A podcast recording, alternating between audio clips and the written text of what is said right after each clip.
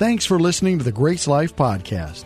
We all wish we had more direction in life. We have so many questions about work, marriage, family, our future. Many times we just wish we knew what God was saying. When you hear someone say God spoke to them, you ever wonder, but how did they hear God? What does He even sound like? Or does He still speak to us today? Join us for a series on hearing God's voice and how we can learn the way He communicates with us.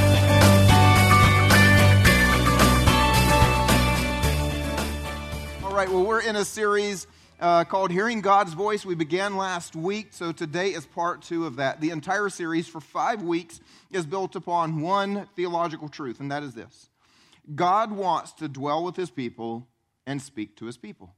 God wants to be among his people. God wants to speak to his people. He wants them to hear his voice. So we took time last week to look in the Bible and to prove that point that all throughout the Old Testament, all the way into the New Testament, before Jesus and when Jesus came, that it has always been God's plan that God would dwell with his people and God would speak to his people. That's why Jesus said, It's to your advantage that I go away. Because when I do, I'm going to fill every one of my believers with the Spirit of God. And they're going to hear God's voice. They're going to know God's presence. God's going to dwell with them. And God is going to speak to them. And so last week, we began to talk about one of the voices that we are going to, we're just going to categorize the way God speaks into three voices. And we began to look at the first one of those. And it was his spiritual voice.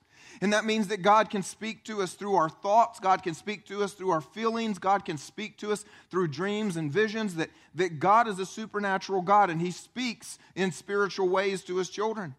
But the thing about this is, this can be somewhat subjective. It's difficult sometimes for us to know if our thoughts are from God or from ourselves, if our feelings are from God or from ourselves, if our dreams are from God or from some bad pizza we had. Just making sure you guys are there. All right. And so when I first began to, to learn about the idea that God speaks to his people, I was in college, I was around these uh, people at this church all the time. They were always talking about God speaking to them, and as they prayed, they heard God say. And, and two things became important for me, two things that I think and hope are important for you as well. The first one is this I wanted to hear God for myself. I wanted to hear God. I didn't want to just hear these people say they could hear God. I didn't just want to go and hear a pastor once a week hear from God. I wanted to hear God talk to me. And then the second thing is, I wanted to make sure I was hearing right. I mean, all of us want to make sure what we've heard is right. You don't want to go off on a trail and say, God told me to do this, I think maybe, and then you find out that's not what God had for you. So we want to hear from God on our own, and we want to hear from God and know that that's actually what He's saying. But this can be difficult because His spiritual voice can be incredibly subjective. And so God gives us some other voices that will help confirm this. And so today I want to talk to you about the second kind of voice that God will use for us. And if you were here last week, uh, I gave you a label for it that I'm going to change today. Last week I said we're going to look at God's three voices. The first one is his spiritual voice, the second one is his written voice, and the third was a practical voice. But I didn't like that word even as I used it, so I, I, spent some time this week debating with one of the staff members. We got out a bunch of synonyms, we just talked through it, and we really arrived at this point. There is no good word for what I want to cover today. There is no good word. So we're going to call it this, and we're just going to go ahead and admit this is not the best, it's not a perfect term, but we're going to say it's God's physical voice. And by physical voice, we mean that God speaks through physical things in a physical world. We thought about using the word practical, but the reality is every part of God's voice should be very practical, shouldn't it? And we thought about, well, let's, if last week was spiritual, then we'll call this natural because it's natural people or something, it's a natural world. Well, no, because that seems to be opposite of what we said last week. And they're not opposite of each other. Matter of fact, we're still going to need to hear from God's Spirit to know if what we hear in God's physical voice is still correct. So we're just going to go ahead and admit there's not a perfect word. Is that okay? Can everybody go with that? Not a perfect word. But what I mean by his physical voice is God speaks through physical things in a physical world. And there are two primary things that we're talking about. The first one is people, right? Physical people all around us in our physical world. The second one is circumstance. We have physical circumstances that will direct us, that will tell us if we should turn to the right or to the left. Now, as soon as I said that, many of your brains went all different directions. Because one of the oldest debates all throughout Christian history forever and still today is just how much of our circumstances does God actually control? How far does God's sovereignty go? We've got some people who would say God only controls the big events. That for God, it's kind of like a bumper car ring. Like you just stay in the ring. You can bump around all day long, just stay in the ring. God's just going to make sure we get to the book of Revelation, but there's a whole lot of bouncing around in between, right? Then you're going to have somebody on the other end that is going to say, You see that leaf falling from a tree? Yep, God made it fall right there. God's in control of where the leaves fall. I'm going to leave it to you to decide where you are because the nice thing I'm going to do for you today is not try to answer that question. Maybe another day, maybe another time, but for today, all I'm going to do is make sure we understand one thing. Whether you believe God controls the big stuff or you believe God controls the little stuff, I just want to show you in the Bible that God controls stuff. God controls our stuff. And so this is not your primary passage. You don't have to turn there, but I'm going to show you two things real quick. And the first one comes out of the book of Acts, where it says, From one man he made all the nations that they should inhabit the whole earth. And he marked out their appointed times in history and the boundaries of their lands. That means God decided when they would come and when they would go, when they would be on the earth, when they wouldn't. But God also decided who got to be where and by circumstance determined that very thing. And so that means that God said some people get Caribbean islands and the rest of us get Columbia, South Carolina. But God still loves us and we're happy for that. You know, a second example is all throughout Proverbs, all throughout Psalms, multiple times, time and time again, you see verses that say something just like this that says, Man's steps are ordained by God. How then can a man understand his way? Man's steps are ordained by God. How can a man understand his way? Okay, if you're not convinced yet, let me give you one last example. And this was the disciples. Okay, so here's how the story went Jesus came, he spent three years, every waking moment, with these 12 men, teaching them everything, showing them everything. They watched him heal people, raise people from the dead. They heard every sermon he ever gave. You think these guys would have all the answers, right? And then after Jesus was crucified and rose again, you may not be aware there he didn't immediately go to heaven, but the Bible tells us he spent 40 days teaching his disciples about the kingdom of God, and then he ascended to heaven. 40 days teaching about the kingdom. That was pretty cool. Then there was a problem. The disciples looked at each other and said, Man, can you believe I forgot to ask Jesus? I forgot to ask him this question. What are we going to do? Because here's the problem. If you know where this is in the Bible, this is in Acts chapter 1. They're asking this question What do we do? On the next page, you flip the page and the Holy Spirit's poured out. We all have the Holy Spirit living within us. We can hear God's spiritual voice, but we've got to go back a page. That hasn't happened yet. So here they are. Jesus came, Jesus is gone, the Holy Spirit's yet to come, and they're going, What do we do? How do we know what to do? And here was their question Man, we wish we should have asked Jesus. There used to be 12 of us. Right now, there's only 11 because, you know, Judas, he kind of did the Judas thing, right? Everybody knows the Judas thing. Who's going to take his place? Well, Jesus isn't here to tell us, and the Holy Spirit isn't here yet to tell us. How do we know? Guess what they did? They did what every good Christian would do. Hey, somebody go get the dice. Let's roll them.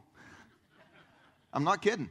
The Bible says they cast lots. Casting lots was an Old Testament, uh, uh old century version. I mean, 2,000 years ago. It means they would have stones that had markings on them, and they would either boil them in a pot and see what they did or something like that. They had a different way of doing that. But basically, here's what they said Oh, we don't have Jesus' voice, and we don't have a spiritual voice. So, God, we're just going to believe you're in charge.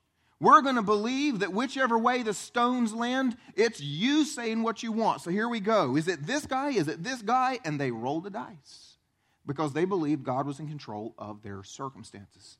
So, what I want to do today is, is we're going to have two main passages actually. We're going to have one where we look at how God speaks through our circumstances, and then we're going to have one where we look at how God speaks through people. And so the first one is in Numbers chapter 22, verse 22. If you want to turn with me, that's way back at the left hand side of your Bible near the beginning. And so we're going to pick up a story about a guy named Balaam. Balaam was a guy who could speak curses, he could speak blessing, he was a spiritualist of sense. And, and so people would hire him to maybe do some of these sorts of things. And so at the point in the story where we are, a king did not like the people of God. He was, he was looking over there in the whole valley as the people of God, over there, there, over there. And he didn't like that. So he says, Let's go hire Balaam. Balaam will come and curse those people for me. And so he sent people to invite Balaam to come and do that very thing. He's trying to hire Balaam to speak a curse.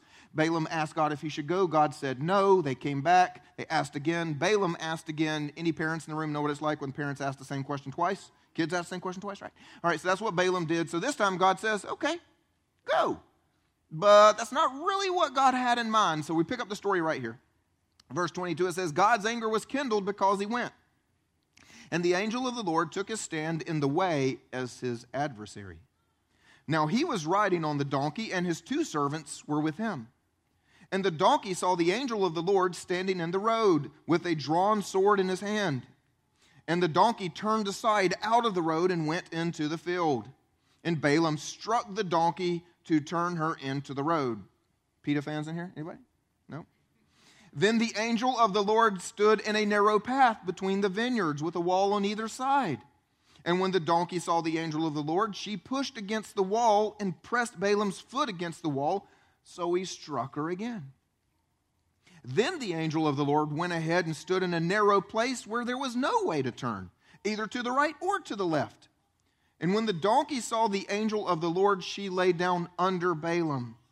And Balaam's anger was kindled, and he struck the donkey with his staff a third time.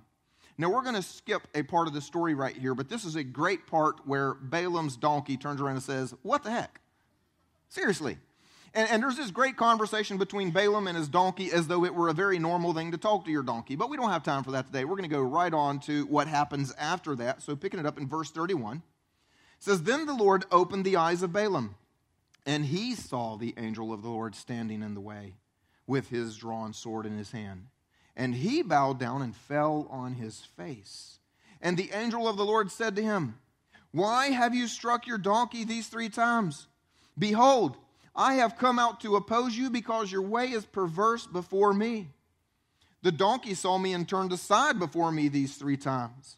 If she had not turned aside from me, surely just now I would have killed you and let her live. Then Balaam said to the angel of the Lord, I have sinned, for I did not know that you stood in the road against me. Now, therefore, if it is evil in your sight, I will turn back. And the angel of the Lord said to Balaam, No, go with the men, but speak only the word that I tell you. So Balaam went with the princes. What we're going to see here are three key things that God will do to speak to us through our circumstances. And the first one is to reveal. God will reveal to us something that we are not seeing or hearing in any other way. And so, what we see at this point is Balaam is just taking a ride on the donkey to go to work. Y'all realize that's what he's doing? He's been hired by somebody to go and do something. So, this is just like you and me, our morning drive. We get in our car, we're headed off, we're ready to do exactly what we're going to do. And, we're, it's 8.55, you're supposed to be at work at 9, and you live 30 minutes from the office, right? You know what I'm talking about. One of those kind of days. And then there is some slow driver in front of you and so you want to like blow your horn and speed up and race around them and do your thing because you know what's best. You don't have time to stop and ask a question. You don't need to think about this. And this is exactly what Balaam was doing. A donkey can see the angel of the Lord, but Balaam is just focused on where he's headed. He's got to go do his thing, and he doesn't care about what else is going on. He never bothered to ask the question the first time the donkey went off into the field. He never assumed, hey, God, are you up to something? No, he's just got to beat the donkey and get it back on course. And you and I do that all the time, right? That's when you blow your horn, you pass the person. How many times have you ever done? I did this in college. Some slow driver in front of me, I'm like, who do you think you are? I pass them, and the next thing I know, blue lights. It turns out maybe that slow driver was a, was a good circumstance I should have listened to, right? We do that sort of thing all the time. Literally happened to me this week. There was somebody in front of me. They were going slower than I wanted to go. I almost passed them. And then, like we learned last week, God's spiritual voice, I felt like, nope, shouldn't do that. And as soon as we went around the curve, there was a cop. I've got a few tickets in my life, so I know what that would be like. I know how fast I would have driven if I hadn't have paid attention to what was going on. But we do just like Balaam. We don't listen. We're not focused. We're not asking the question. We just see what we want to see. We do what we want to do. We know what we want to go, and we're just headed about life. Every single one of us got to go to work today, got to go to the grocery store, got to do this, got to go home, got to take care of the kids. I mean, we stay so busy that we're not seeing, we're not hearing. We got a plate. We didn't have time to say, God, do you want me to go on this journey today? Which way do you want me to drive to work today? We, we don't take time to ask those questions. So we're not seeing, we're not hearing. And so God in His mercy, it's actually merciful. Do you realize this? God in His mercy will dictate our circumstances because we didn't bother to ask. God, if I go that way to work or if I go this way to work, which one is better for me? And God says, Well, if you go this way to work, actually, you know, an 18 wheeler may cross the middle line and this may be your last day. You could go this way. But we don't always ask those questions. So as we turn to go this way, now it suddenly turns out there's a car broken down. So we never mind, I'm going to go this way. God uses circumstances to reveal to us what we're not bothering to look for any other way. The second thing that God will do through our circumstances is to protect us. Did you hear what the angel said?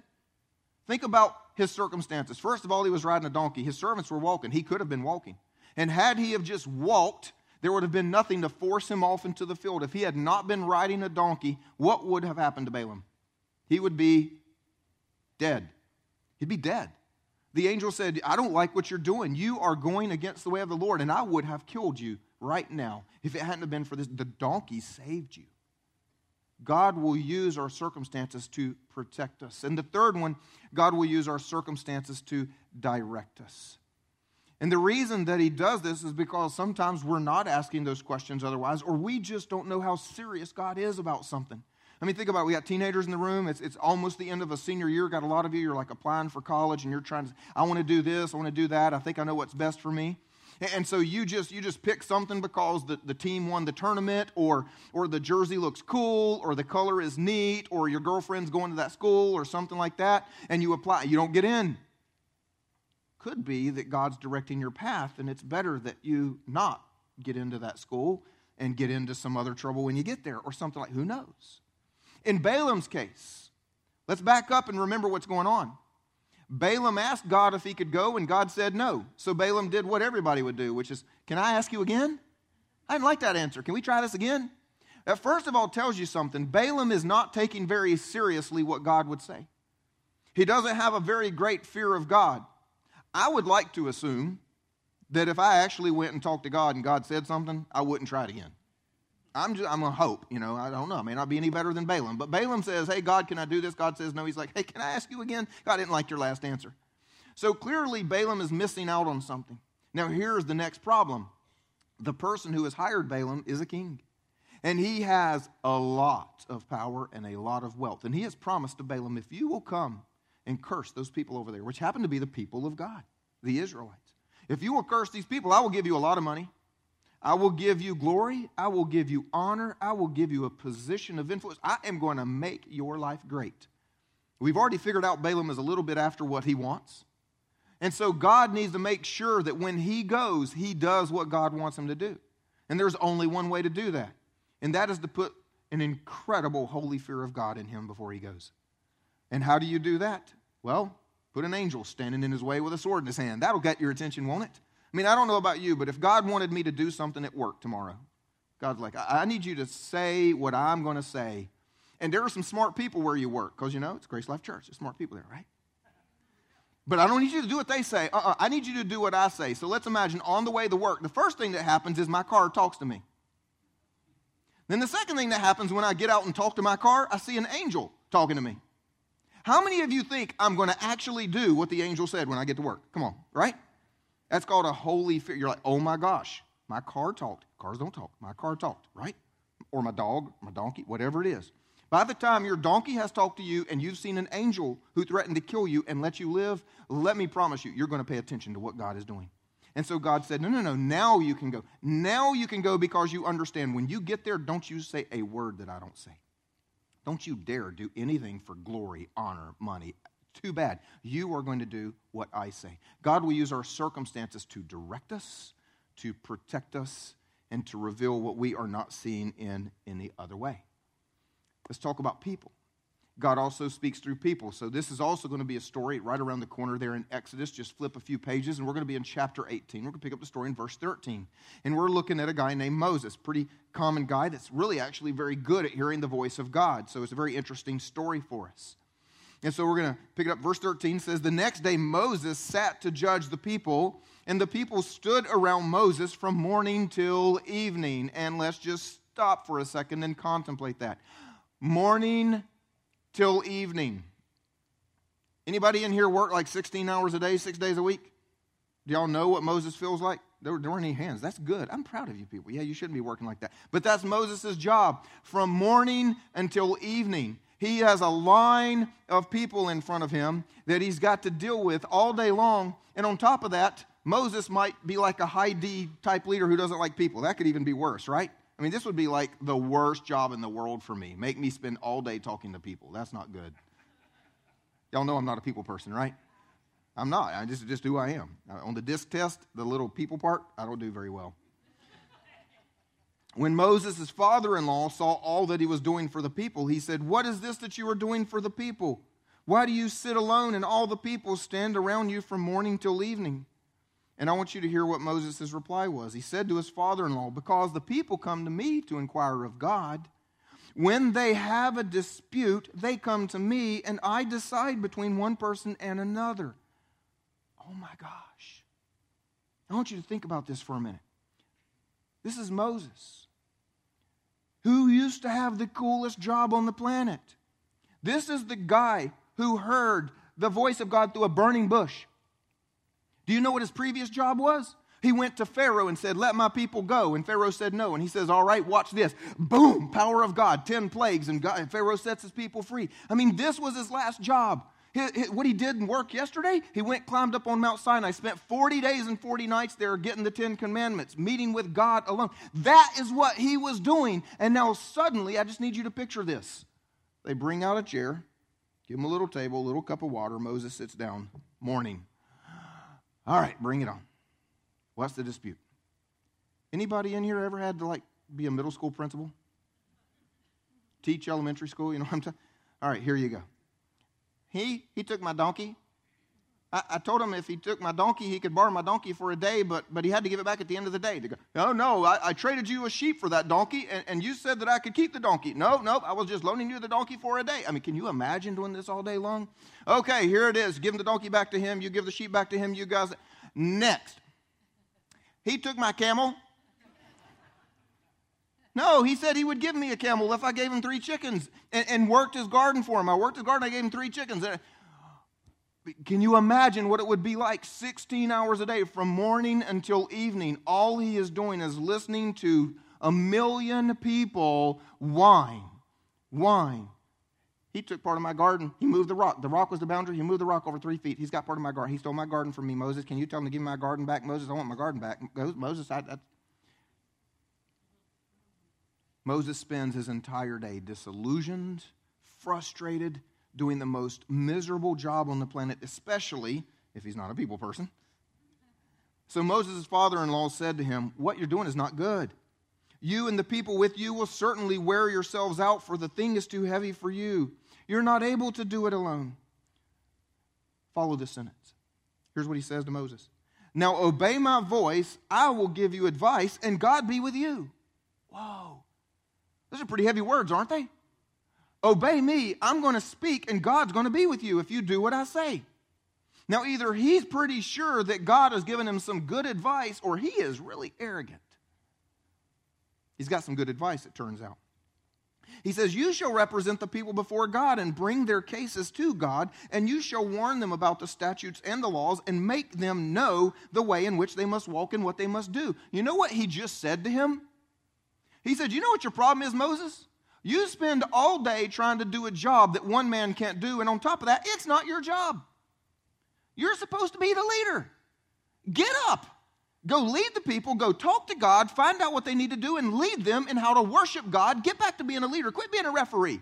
Who called you to be a referee of the whitey kids? Go be a leader. Do what you've been called to do. Go hear God's voice and lead them. He went on to say, Moreover, look for able bodied men from the people, men who fear God, who are trustworthy and hate a bribe, and place such men over the people as chiefs of thousands, of hundreds, of fifties, and of tens. And let them judge the people at all times. Every great matter they'll bring to you, you're not going to miss out on anything important, Moses. But any small matter, they shall decide themselves. So it will be easier for you, and they will bear the burden with you. If you do this, God will direct you. There he goes again, actually talking like he's the voice of God. If you do this, God will direct you. You will be able to endure, and all this people also will go to their place in peace. Now, we need to just stop and make sure you understand the situation. God is speaking to Moses through a person. This guy, his father in law, his name is Jethro, is giving him wisdom that he clearly wasn't displaying in his own life. But let's make sure we understand something. This is Moses. This is Moses. This is the guy we talked about last week. We all agreed how awesome it would be if we could be walking around our backyard and suddenly one of our shrubbery caught fire and the voice of God came out of it. How awesome would that be? We're like, we want to be Moses. This is the guy who would go in and talk to Pharaoh and say, Let my people go. Pharaoh would say no, so he'd go back out and talk to God, find out what plague to do. He would go back in. He'd come back out and talk to God. He'd go back in, back out and talk to God. He talked to God more than anybody we knew. You and I have Genesis, Exodus, Leviticus, Numbers, and Deuteronomy all because of, of his conversations with God. That's what that is. This guy could hear it from God better than anybody. So, why in the world? Please tell me that's the question you're asking. Why in the world would God need to speak through a man named Jethro to get Moses' attention? Anybody want to know why? Go with me? In the phrase, morning till evening is the answer morning till evening. He was doing the most frustrated, disillusioning, overwhelming, tasking, emotionally exhausting job you could imagine. Morning till evening. Now, I'm sure none of you know what I'm talking about. None of you have a routine that starts early in the morning where you've got to get up because you got to have some prayer time. You got to get to the gym because you got to exercise before you get to work. You've got a 10 hour day. You've got important meetings with the boss. You got a presentation after lunch. And then you've got to go by, pick up the dry cleaning, and do something for get your wife's car back out of the, the garage, you know, because it was getting an oil change. And then you got to go home, take one kid to little league practice and another kid to a piano recital. And then you got to go home and fix uh, something at the refrigerator because it's not keeping the food cold anymore, and all the groceries will be bad by the next morning. And then, you know, comes nighttime, and you're like, oh, I am just so refreshed. I would love a two hour prayer walk to talk to God. Or, or, or, the, or the mom who, who, who's, who's at home with six kids and says, Oh, well, I need to, to cook dinner, but I can't cook dinner because the dishes are dirty from lunch. I haven't had a chance to wash the dishes for the lunch that I cooked for the six kids. And actually, because the dishes from breakfast are still in the sink as well, because of that, I had to cook them breakfast and had to get six kids up and out to school and everything else.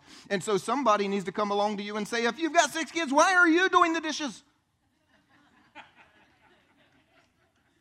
Why? Because you've got six kids and you're too busy running around to sit down and go, God, is the way I'm doing this stupid? Would there be a better way to do this? Moses, here's his problem. He's never taken time to stop. He's so overwhelmed with the busyness of life, he's never taken time to stop and say, Hey, God, am I doing this in a good way? And even the person who can hear the voice of God better than anyone at that point, Moses, I mean, Moses, can get so overwhelmed with the duties of life and the busyness of life and the keeping up with the routine and the frustrated job, the job you hate, you do 10 hours a day, 12 hours a day, 16 hours a day, you hate it. And just like Moses didn't go and, oh, thank you, God, let's, let's talk about my day. You got any wisdom about how I do my job?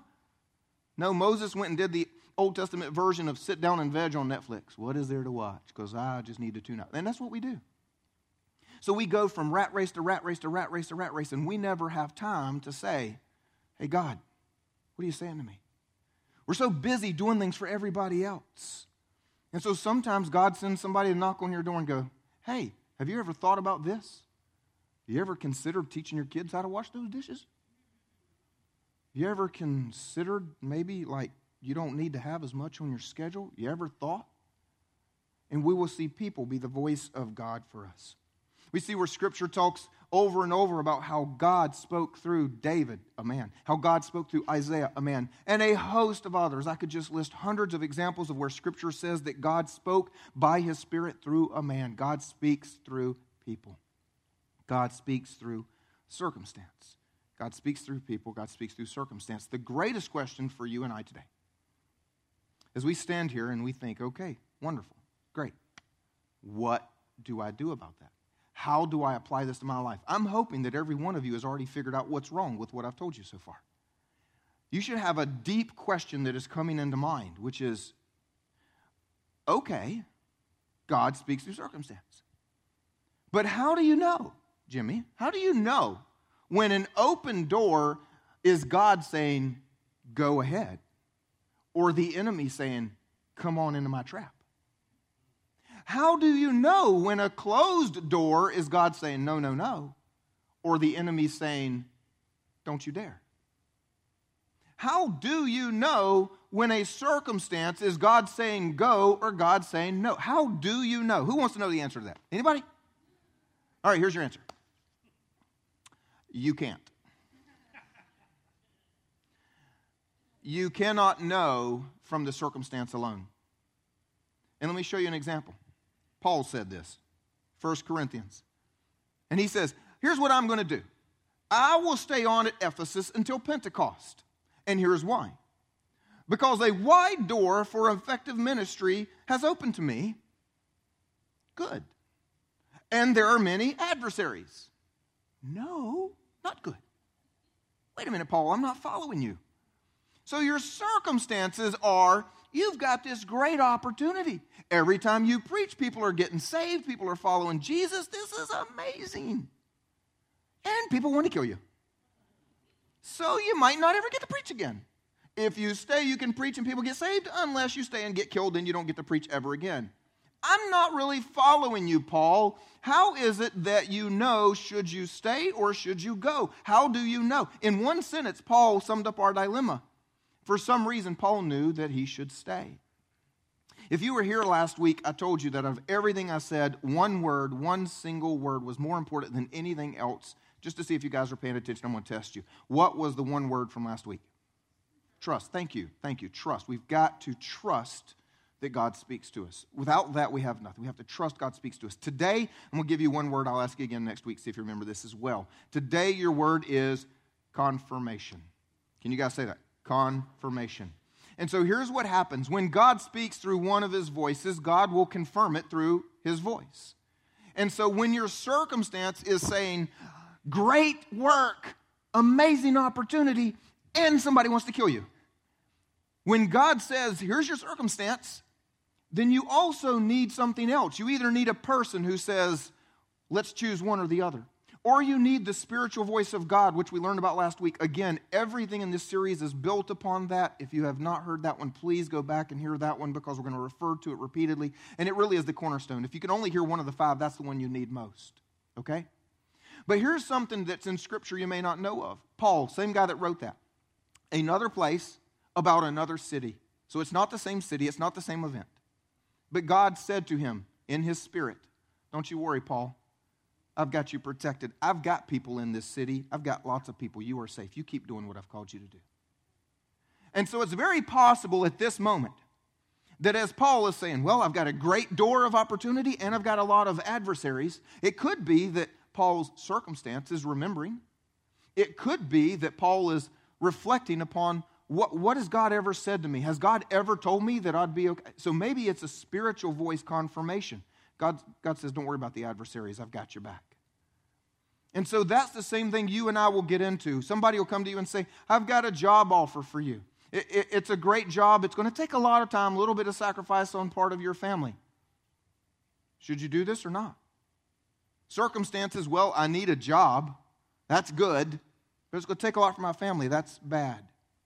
Do I go? Do I, do I not? What do I do? Well, we can have that voice confirmed. So we've talked about God's spiritual voice. As You talk to God about this. As you say, God, I've got this job opportunity. And you start talking to God. What does He say? What do you think He is saying to you? Is He saying, do this or not do this? What do you feel? Remember from last week, do we feel peace? Like God saying, yeah, I've got you. It's going to be okay. Won't be as bad as you think. Or God saying, no, no, no, no, no, your family, this is not going to be good for your family. Don't take this step. What do you feel? Do you feel restraint or concern, or do you feel peace to move forward? And then how about people? We've been talking about how people can speak. What do the people around you think? I mean, your boss may love you, then again, your boss may just want the job done and they don't care who does it and how it happens, and they don't care who dies along the way. So maybe you need to consider other voices. What does your, your wife say? Does your wife say, go take the job? Or does your wife say, no, honey, I, I don't think this is a good thing for us? What do your kids say? No, daddy, no, I want to never see you again. You'll be working all the time. Or, yay, great, it's a good job, whatever. Who's, who's speaking? Do you go to your, your life group with, with uh, the other people in your, your, your life and they say, no, I, I just have a bad feeling? Or, yes, this is a good feeling. God speaks. And then we'll learn more next week about this when God also speaks through Scripture. Or you being offered a job and there's something in the Bible that'll actually contradict it. Does your job have some unethical things that you're going to be required to do? Well, then you've kind of got an answer from that already. And so, confirmation is what we're looking for. Our circumstances need to be confirmed. That is the difference between an open door from God and a temptation from the enemy, a trap. A closed door from God and resistance from the enemy is confirmation through people and, and, and His Word and what He's saying through His spiritual voice. So, if we're supposed to get confirmed through people, let's talk about people for a second. How do you know if a person is being used by God to speak wisdom to you or if they're just giving you bad advice? That a good question, too? How do you know when a person is speaking from God or not? Confirmation. Do they line up with what's going on in your spirit? Does it line up with what is going on in your circumstances? Does it line up with what the Bible would say? I'm going to give you an example. If you were here last week, I began a story that I didn't quite finish. And it was the story about me wanting to do something I saw another dad do. I thought it was super cool. And, and I thought, man, he earned the Dad of the Year award with his child. And I thought, I want to be the Dad of the Year. I want to be that cool. So I'm going to do that with my son. And I told you that story last week. I'm not going to tell you all of it again, but the short story was that I was filled with anxiety. I could never come to peace with doing this. I could never wrap my mind around how I wanted to do it because I had to do it a little differently. So I was it wasn't going to be quite the same. I wanted to do what he was doing and and, and my own way, and I could just never figure it out. Every time I'd pray about it, talk about it, I got more anxious and more stressed out. And you need to know I'm not an anxious, stressed out person. Typically, I handle stress pretty well, and, I just go on a prayer walk, and, and I can usually get to a place of peace. I don't live with a lot of anxiety. That was the first point. I felt a lot of anxiety, which is not normal for me. And so I would wake up just anxious and wake up stressed. And so, as I told you last week, I sat down and I talked to God about it. I said, God, I, I, what am I supposed to do about this? I'm just getting no peace about it. And God just simply said to me, Are you just doing this because Joe did it? Yeah. Well, I haven't called you to. Okay, all right. Yeah. Journal in that, okay. And I was about 90% there. Because of the way I felt and because of what I thought God had said, I was like 90% sure I wasn't supposed to do this. But I wanted to really get it confirmed, be really sure. So I sat down with my wife that night to talk. And I'm like, honey, I want to talk to you about this, this rite of passage thing that we've been thinking about doing. And I'm just still so stressed about it. I got about that far, and then she just interrupted me. Come on, guys, y'all know what it's like? You can't even finish what you want to say? Yeah? She didn't even know what I was going to say. But she just immediately says, Why are you doing this? Are you just doing this because Joe did it? Like, oh, I think I heard that once today already. okay, surrender. And that was the other 10%. Now I'm good. Because God confirms through a person what God is speaking to you in his spiritual voice. And the second way that you can know is to look at the person. Are they wise? Are they discerning? Does their life look like somebody who's hearing from God? Following God's voice. Now, let me be clear. Those are the kind of people you want to go to to ask a question, but they're not the only people God can speak through. Because here's the truth if God can speak through a donkey,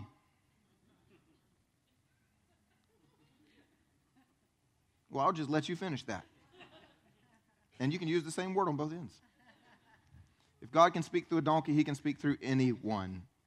So, we just need to hear God. We need to choose to let God speak. What I want to do is encourage us today. I want to encourage us to be a people who will pay attention. Pay attention.